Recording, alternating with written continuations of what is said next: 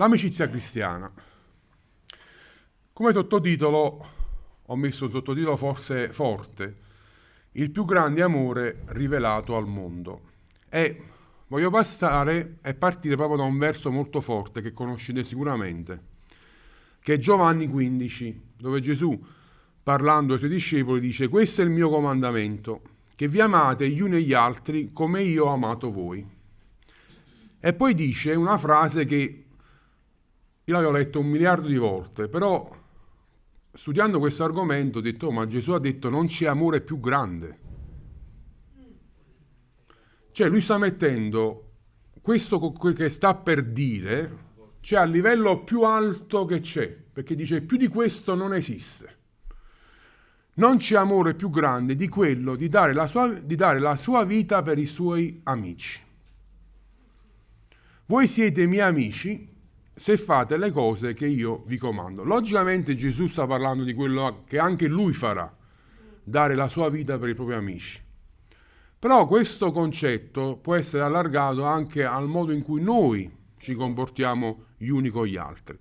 E quindi questo amore che si può creare tra le amicizie cristiane, addirittura Gesù lo pone come un amore molto grande, che non ce n'è uno più grande. Eppure molto spesso noi pensiamo che l'amore fra mamma e figlio sia quello più grande, tra i parenti sia quello più grande, tra marito e moglie sia quello più grande, invece Gesù sta mettendo a livello più alto, almeno da queste che sono le sue parole, questo amore tra gli amici. Infatti dal greco la parola che viene usata per amico è philos, da fileo, e ha diversi significati. Uno, quello più classico, è il rapporto tra varie persone, no? lo troviamo anche in diverse scritture.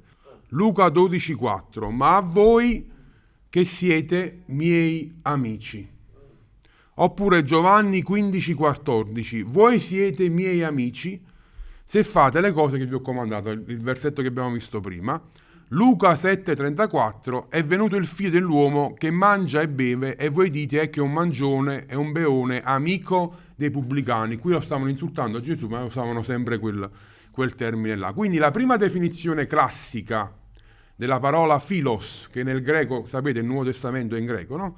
viene usata per amico, vuol dire rapporto tra persone che hanno logicamente una frequentazione. Cioè Gesù perché veniva chiamato l'amico dei peccatori? Perché li frequentava, perché stava spesso a mangiare con loro. Chissà la storia di Gesù lo sa. La stessa cosa è quando Gesù dice ai suoi discepoli io vi chiamo amici. Perché? Perché questi discepoli avevano abbandonato tutto per stare con lui per quasi tre anni, eccetera, eccetera. Poi c'è un altro, un'altra definizione che mi ha colpito tantissimo, studiando questo termine, che è il rapporto gerarchico. Un, uno studioso, analizzando bene questo termine, si chiama Daniel Eng, dice contro le nostre aspettative moderne, philos potrebbe anche essere usato per descrivere ge- relazioni gerarchiche. Infatti, philos veniva spesso utilizzato per descrivere il servo nei rapporti greco-romani tra servo e padrone. Quindi philos veniva chiamato la controparte del servo che serviva il padrone. Il rapporto padrone-servo più antico e persistente esisteva tra un ex padrone e il suo liberato, cioè dovete sapere che nella cultura greco-romana c'erano anche gli schiavi, ne parlerà pure Paolo spesso nelle sue lettere, quindi persone che erano padroni veri e propri, non datori di lavoro, cioè io avevo potestà su di te a tutti i livelli, tu eri veramente il mio schiavo, però Molti poi dopo anni di servizio e non so perché, ma per tante ragioni, ci, si creava una, un aspetto familiare con questi servi, quasi diventavano figli di casa o se non figli diventavano parte della famiglia. Alcuni di questi poi sceglievano di liberare questi schiavi. Si faceva tutta una procedura e si davano a volte degli oggetti o si bucavano eh, le orecchie con degli anelli, varie cose che venivano usate poi dipendeva dalle culture, dove io dicevo in quel momento io ti ho comprato e io ti libero. Però che succedeva? Alcuni di questi servi erano così ormai parte della famiglia, stavano così bene che dicevano tu mi hai liberato ma io adesso scelgo volontariamente di rimanere a servirti, ma non lo faccio più perché sono costretto, lo faccio perché ti amo, perché sono parte della famiglia perché siamo amici. Quindi philos viene usato anche per questo. E con questa idea in mente, di questa definizione, adesso è più facile comprendere le parole di Gesù, voi siete miei amici se fate le cose che io vi comando. È con questa idea che si approfondisce di più il concetto che Gesù è nostro amico, ma lui è sempre il padrone però. C'è l'amicizia con Gesù, e poi parleremo della nostra amicizia, dobbiamo partire da lì. Non è l'amicizia come l'abbiamo fra di noi, dove la mia opinione è uguale alla tua e la tua è uguale alla mia. Ma con Gesù è un rapporto tra padrone e servo, ma non un servo costretto, ma un servo liberato che sceglie di servire il Signore e quindi è amico di Gesù perché fa le cose che lui comanda. Quindi c'è sempre l'obbedienza, anche se siamo nell'amicizia. Ho detto pure altre volte in una predicazione, la nostra amicizia con Dio arriva dove la signoria di Cristo già è stata. Quindi Gesù è prima re e poi amico. Quindi noi prima obbediamo e poi condividiamo con lui. Se non c'è obbedienza con Gesù non c'è amicizia. Infatti di, scrivo qua, nell'amore di Gesù vediamo un capovolgimento radicale di questo concetto. Colui che è il nostro legittimo padrone offre la sua vita per coloro che a tutti gli effetti dovrebbero essere i suoi servitori. Invece Gesù è il maestro, il patrono, l'insegnante, eppure è venuto non per essere servito, ma per servire e dare la sua vita per riscatto per molti. Quindi Gesù non solo prende questo concetto, lo stravolge ancora di più. Dice, io sono vostro amico, sono il vostro padrone, sono il vostro re, ma non solo ubbidite a quello che vi dico, io sono venuto pure addirittura a passare anche dall'altra parte, io sono venuto per servirvi. Quindi la cosa bellissima è che Gesù userà anche lui questa parola, philos, non solo per descrivere i rapporti tra noi e lui, ma anche per scrivere, descrivere i rapporti tra noi con lui. Per esempio, Giovanni 11:11. 11. Così parlò e disse loro, il nostro amico Lazzaro si è addormentato, ma vado a svegliarlo. Con chi stava parlando? Con i discepoli. Gli è arrivata la notizia che Lazzaro stava morendo. E lui dice, non solo il mio amico, perché lo, lo, lo, lo dirà anche, che uh, era il, caro amato Lazzaro, era molto amato da Gesù, ma adesso sta determinando ancora un'altra definizione, cioè che l'amicizia non è solamente noi con Gesù, ma è anche Gesù insieme con noi, quindi è il nostro amico. Quindi Gesù usa questo termine, quindi il primo collante dell'amicizia cristiana è proprio Gesù. Ci siamo io e te. E nei nostri rapporti la prima cosa che ci unisce è l'amore di Cristo, che è molto forte, dovrebbe essere molto forte, perché se ci guardiamo attorno, molti di noi non avremmo mai possibilità di essere amici fuori dalla Chiesa. Io lo dico con molta onestà. Se guardo alcuni di voi, la differenza culturale, ma non perché sono meglio e voi siete peggio, la differenza di quelli che avrei umanamente scelto come amici, difficilmente avrei scelto alcuni di voi. Ma perché? e forse voi non avreste mai scelto me, eh, cioè è viceversa, no? Però sai quello che ci unisce? È la, il collante, Cristo. Ma anche nel gruppo di Gesù è la stessa cosa. Prendete per esempio, ho messo i due più estremi. Per esempio Matteo nel gruppo di Gesù era il pubblicano, cioè quello che lavorava per Roma, che prendeva le tasse per i romani. I romani erano visti come sono visti molti popoli adesso, no? Sono gli occupatori, quelli che ci odiano, ci tartassano di tasse, ci rubano i soldi, eccetera, eccetera. Matteo faceva questo lavoro. Simone era nella controparte, cioè quella che organizzavano le rivolte contro i romani. Quindi questi qua, che erano del loro popolo, i pubblicani, e lavoravano per i nemici erano visti proprio come i pe- peggiori dei traditori. Quindi questi due nel mondo naturale non sarebbero mai andati d'accordo. Impossibile. Anzi, bisognava tenerli lontani per non creare grosse problematiche anche di violenza in questo caso. Ma quando sono entrati entrambi nel gruppo di Gesù, tra i discepoli, se la sono fatta insieme. si, sono creati, si è creata questa amicizia. Un'altra cosa molto bella. In seguito, Luca 8, egli se ne andava per città e villaggi predicando e annunciando la buona notizia del regno di Dio. Con lui vi erano i dodici e alcune donne che erano state guarite da spiriti maligni e da malattie.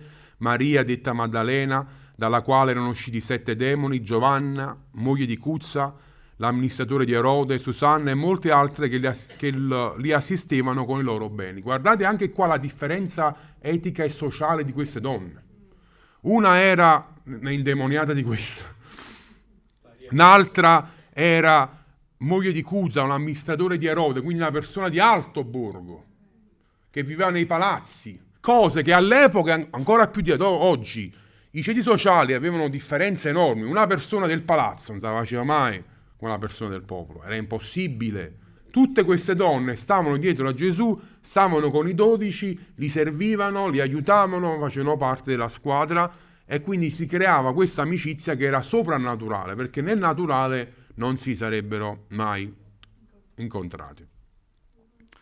Quindi potremmo dire, e qui è una frase molto forte e cercherò di spiegarla, che la nostra identità come seguaci di Gesù non è prima bio- biologica, ma teologica. Cioè, la nostra unione non è tanto perché siamo della stessa razza o addirittura vedremo della stessa famiglia di sangue, ma la nostra unione è perché il primo collante molto forte è proprio Cristo Gesù.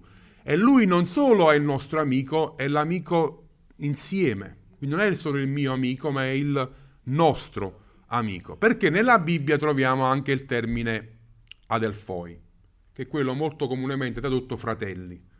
Molti studiosi nelle Bibbie moderne traducono fratelli e sorelle, perché c'è un dibattito su questo termine, potrebbe significare entrambi. Io sono abbastanza convinto, però nella Bibbia italiana al momento troviamo solo fratelli, però l'idea era comunque che, si, che era indirizzata a entrambi, fratelli e sorelle. Sta 200 volte nel Nuovo Testamento questa parola.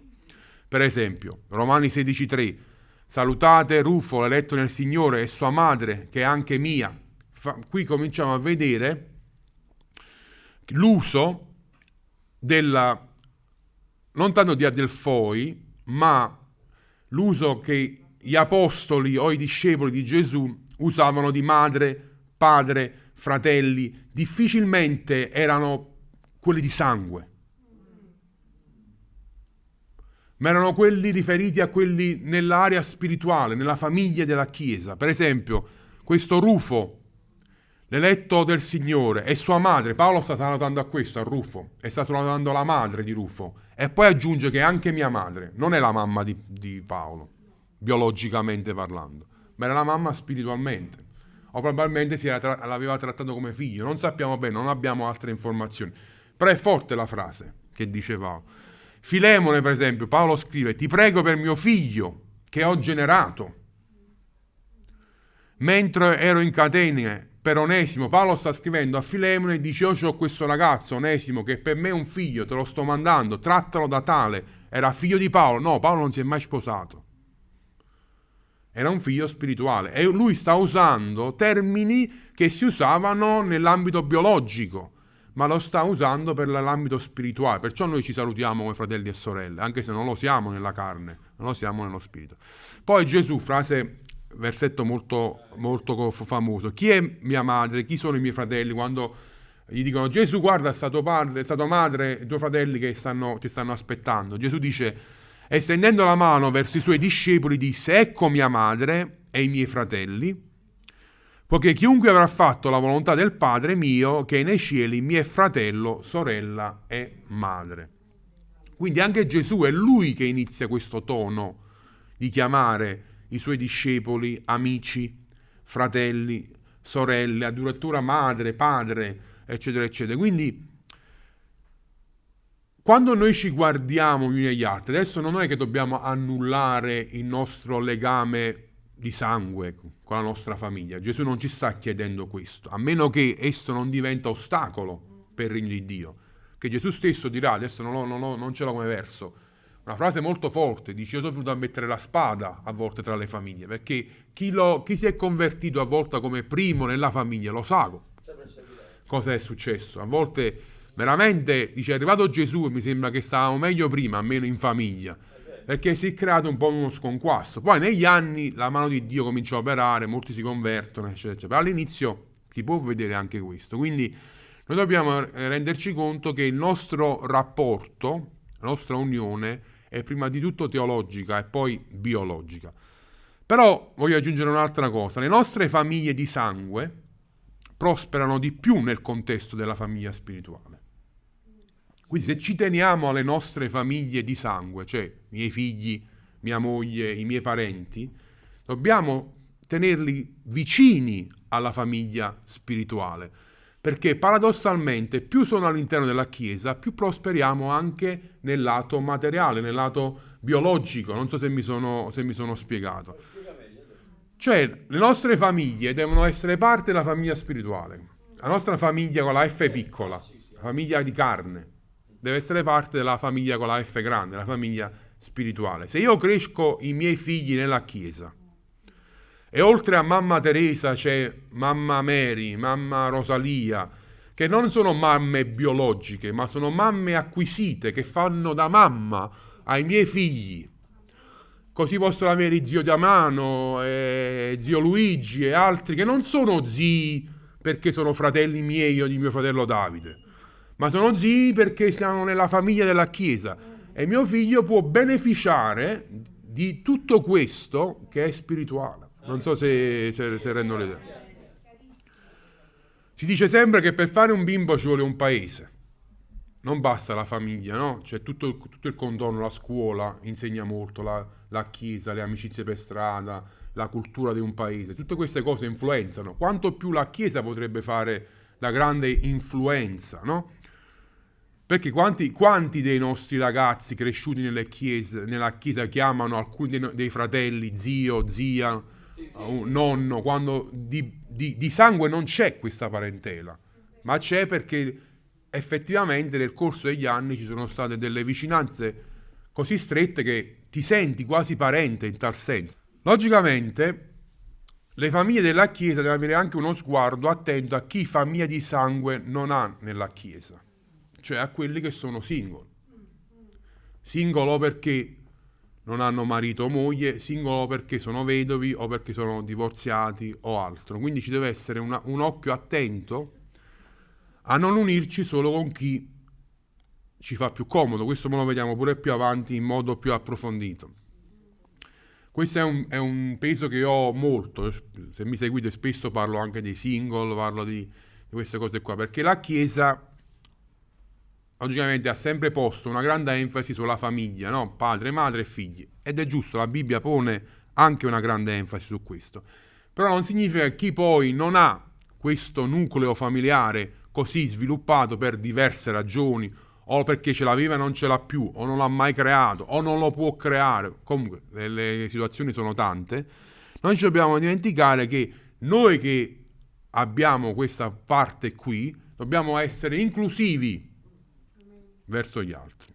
Ci sono tre livelli di amicizia che vedo nella vita di Gesù e credo possono essere un modello per noi. I tre, i dodici e gli altri. Gesù aveva gli altri, la folla, a volte migliaia, che poi, quando fu crocifisso, ne sono rimasti in pochi, 120 alla fine furono quelli proprio fedeli che si ritrovarono nell'alto solaio, no? Di tutte quelle migliaia di persone, 5.000 e più sfamati, no? quando Gesù fu crocifisso, sparirono. Poi aveva i suoi dodici, che erano i dodici discepoli, e poi se analizzate la vita di Gesù, nelle cose più intime, neanche tutti i dodici erano presenti, aveva i tre, Pietro, Giacomo e Giovanni. Per esempio nel Gethsemani, nei momenti della passione di Gesù, non si ritrovarono tutti i dodici, non sappiamo perché anche nella Chiesa, perché è utopia pensare che io posso essere amico di 300 persone. Più o meno siamo tanti in chiesa, no? È impensabile che io possa essere vero amico di 300 persone. È impensabile. Però possa essere fratello, possa avere amore, possa avere rispetto per tutte e 300 le persone. Però non possono tutte e 300 avere un grande spessore nella mia vita non mi conoscono abbastanza bene e anche io conosco il loro percorso spirituale e loro non conoscono bene il mio percorso spirituale. Quindi ci sono, non li emargino, però non hanno lo stesso peso che possono avere i 12 e i 3, che adesso ne, ne parleremo. Gesù aveva grande rispetto per le folle, molto spesso si tratteneva a guarirli tutti.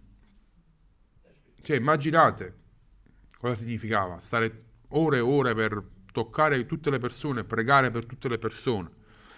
Però quando poi si trattava di avere momenti di intimità, lui che era l'amore perfetto, anche lui si rese conto, conto che da uomo era limitato nel suo, nel suo stare, nel suo essere. Molto interessante, ascoltavo un pastore predicare un po' di tempo fa e diceva Gesù quando era uomo era onnipotente, sì.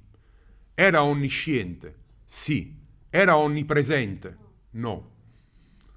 Perché non lo poteva essere, perché il corpo lo limitava poteva stare in un solo luogo alla volta.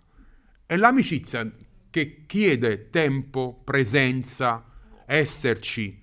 Non la puoi coltivare con 300 persone, è impensabile. Questo non significa, lo vedremo tra pochissimo, che io mi scelgo i miei 12 e tutti gli altri non hanno più senso. No, assolutamente no. Però i 12 sono fondamentali per la crescita della mia vita. E alcuni direbbero, ma magari ci fossero 12 amici.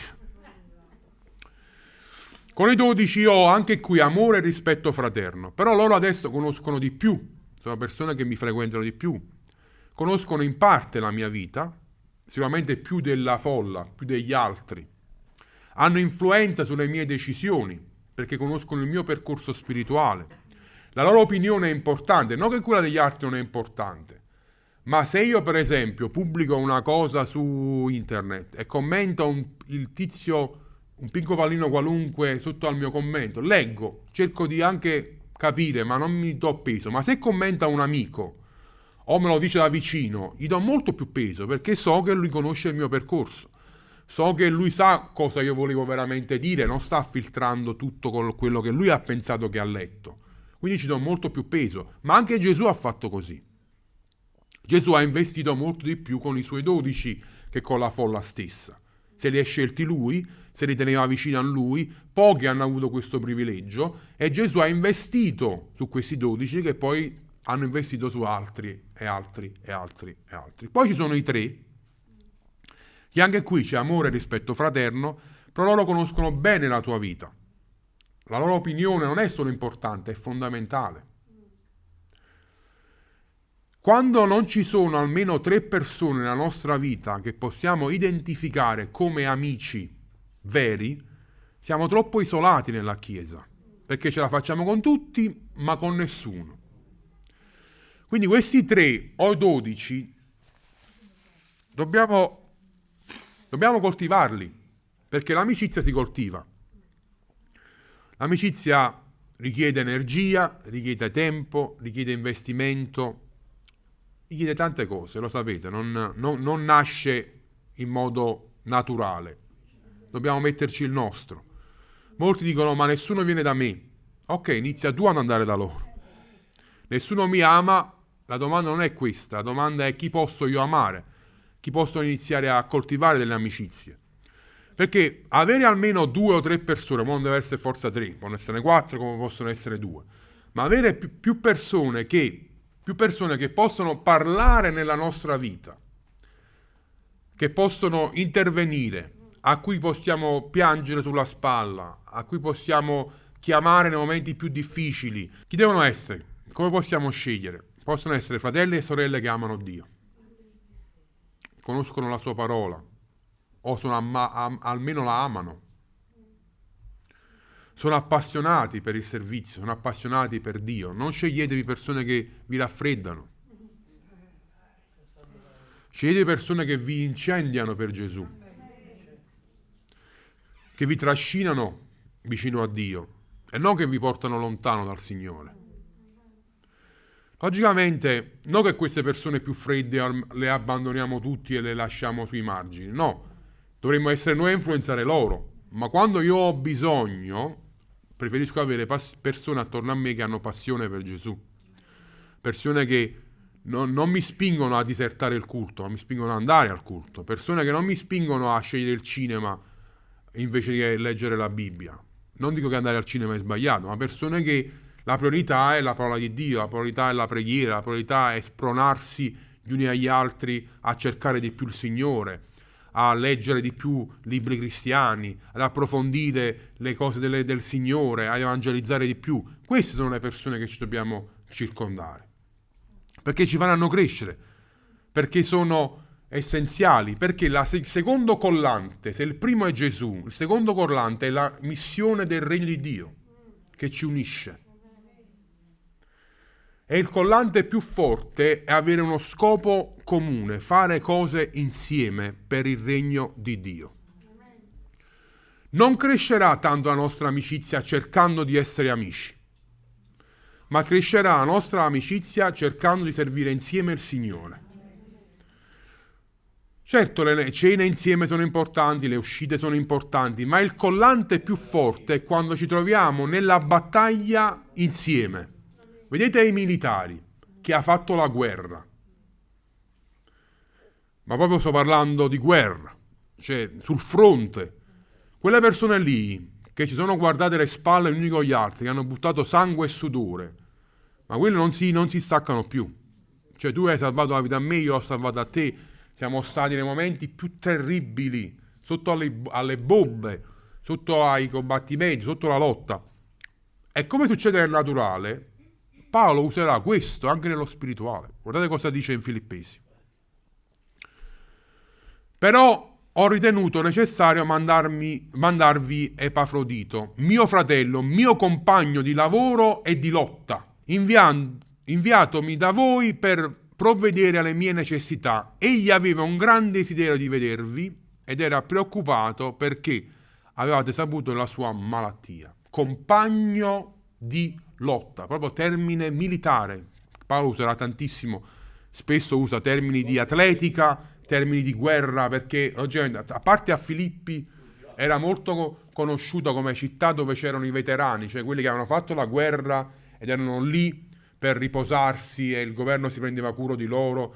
Quindi c'erano probabilmente molti che erano amici che avevano fatto la guerra insieme. Quindi i filippesi, quando hanno sentito quel termine, hanno capito subito Paolo cosa, intende- cosa intendeva compagni di lotta, compagni di guerra, compagni di battaglia. Gli amici si formano nella battaglia, ci aiutano nella lotta e hanno come proposito la missione del Vangelo. Questo è il collante più forte. Non tanto abbiamo le, le, le stesse, ci piace lo stesso mangiare, ci piace lo stesso film e ci piace la... andare a mangiare il sushi insieme. Sì, sono cose che possono anche andare, ma se è solo quello il collante, dura poco. Se il collante invece è la missione insieme, il servizio insieme, lo spronarsi insieme, la battaglia insieme, allora vedrete come l'amicizia si forma.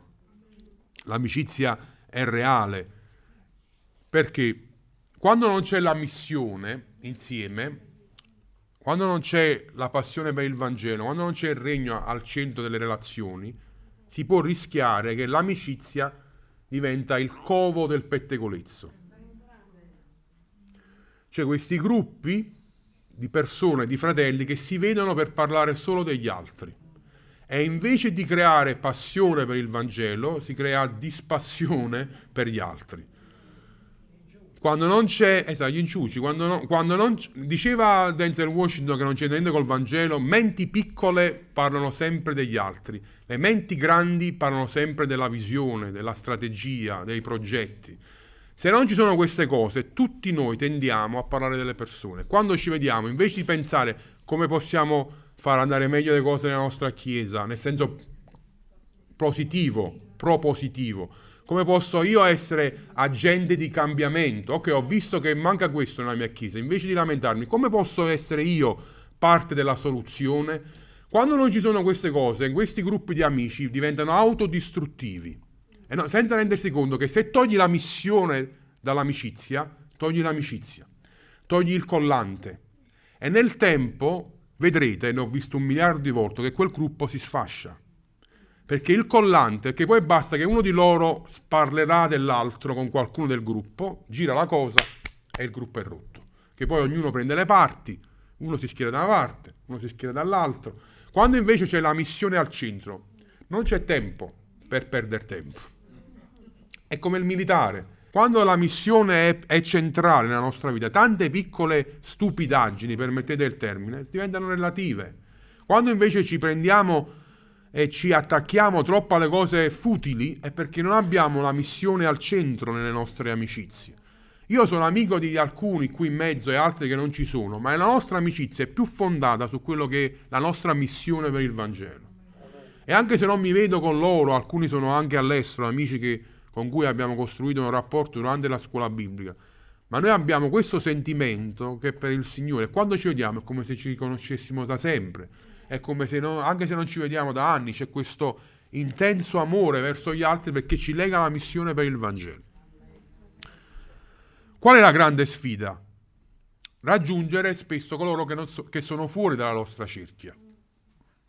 E con questo concludiamo. Raggiungere quelli che caratterialmente non sono compatibili col mio carattere. Anzi, non solo non sono compatibili, vanno proprio a stuzzicare le parti che mi danno più fastidio umanamente queste persone qui io le taglierei fuori. Cioè proprio nettamente, dice una persona che mi dà fastidio perché dovrei investire. No, il mondo così ragiona. Qual è lo scopo? Io dalla parte, tu dalla parte, ci salutiamo, ci, quando ci vediamo per strada ci salutiamo, però più di questo non creiamo. E la Chiesa non può essere così. Almeno non dovrebbe essere così. Quindi la grande sfida è raggiungere anche coloro che sono fuori dalla nostra cerchia. Quindi è vero che noi possiamo avere i 3 e i 12, però non devono mai essere gru- gruppi borbosi o gruppi chiusi. Sono sempre gruppi aperti, dove persone entrano e persone possono uscire. Io e mia moglie, per esempio, siamo amici con molti, ma non siamo migliori amici di nessuno perché non vogliamo queste cose morbose, che tutti i sabati devo uscire per forza con, solo con quelli là. No, assolutamente no. Se no diventa una, non diventa un'amicizia, diventa una cosa morbosa. E se poi non lo faccio si offendono, come se poi avessi fatto chissà qualcosa. O se io devo andare a mangiare fuori e mi sono dimenticato per sbaglio di non chiamare a quello, ehi, chissà che, che, che vuole, chissà che cosa non mi vuole più bene, no, no.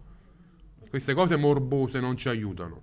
Dobbiamo essere amici, dobbiamo allargare il gruppo, che ci sono, per esempio, un modo pratico per accogliere, no? Noi in chiesa abbiamo il gruppo di accoglienza, però tutti siamo chiamati ad accogliere le persone nuove o le persone sole. Perché non fare già da domenica? Una cosa molto pratica. Invece di sederci sempre al solito posto con le solite persone, perché non notiamo se ci sono persone sole nella comunità e ci sediamo vicino a loro? Ci sono persone... Eh sì, ma sto parlando di una cosa proprio semplice, tu già stai là, non è che devi fare una riunione in più, siamo già nel locale di culto. Perché non notare le persone che sono più di, in disparte? Probabilmente tu ci andrai vicino e loro diranno no, sto bene così. Ok, però un gesto lo hai fatto. La maggior parte delle persone apprezzeranno invece che abbiamo provato. Quindi gli amici soliti, io ho capito che fa piacere salutare gli amici soliti che ha al culto, no? Però loro lo sanno che li vuoi bene, li puoi anche telefonare dopo. Perché non provare invece a, a, ad approcciare qualcuno che di solito non saluti la domenica mattina? E fare tu sì l'extra miglio, come dice Gesù, no? L'extra passo per raggiungere tu loro che forse si sentono ancora un po', vengono ma non si sentono ancora parte della famiglia. E perché non essere tu l'agente che può introdurre queste persone nel tuo gruppo di amici?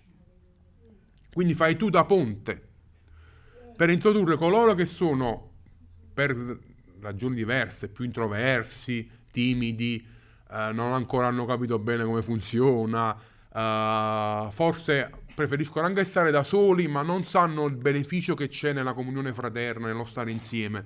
Perché non fare da ponte? No? E, c'è grande, e c'è grande ricchezza in tutto questo.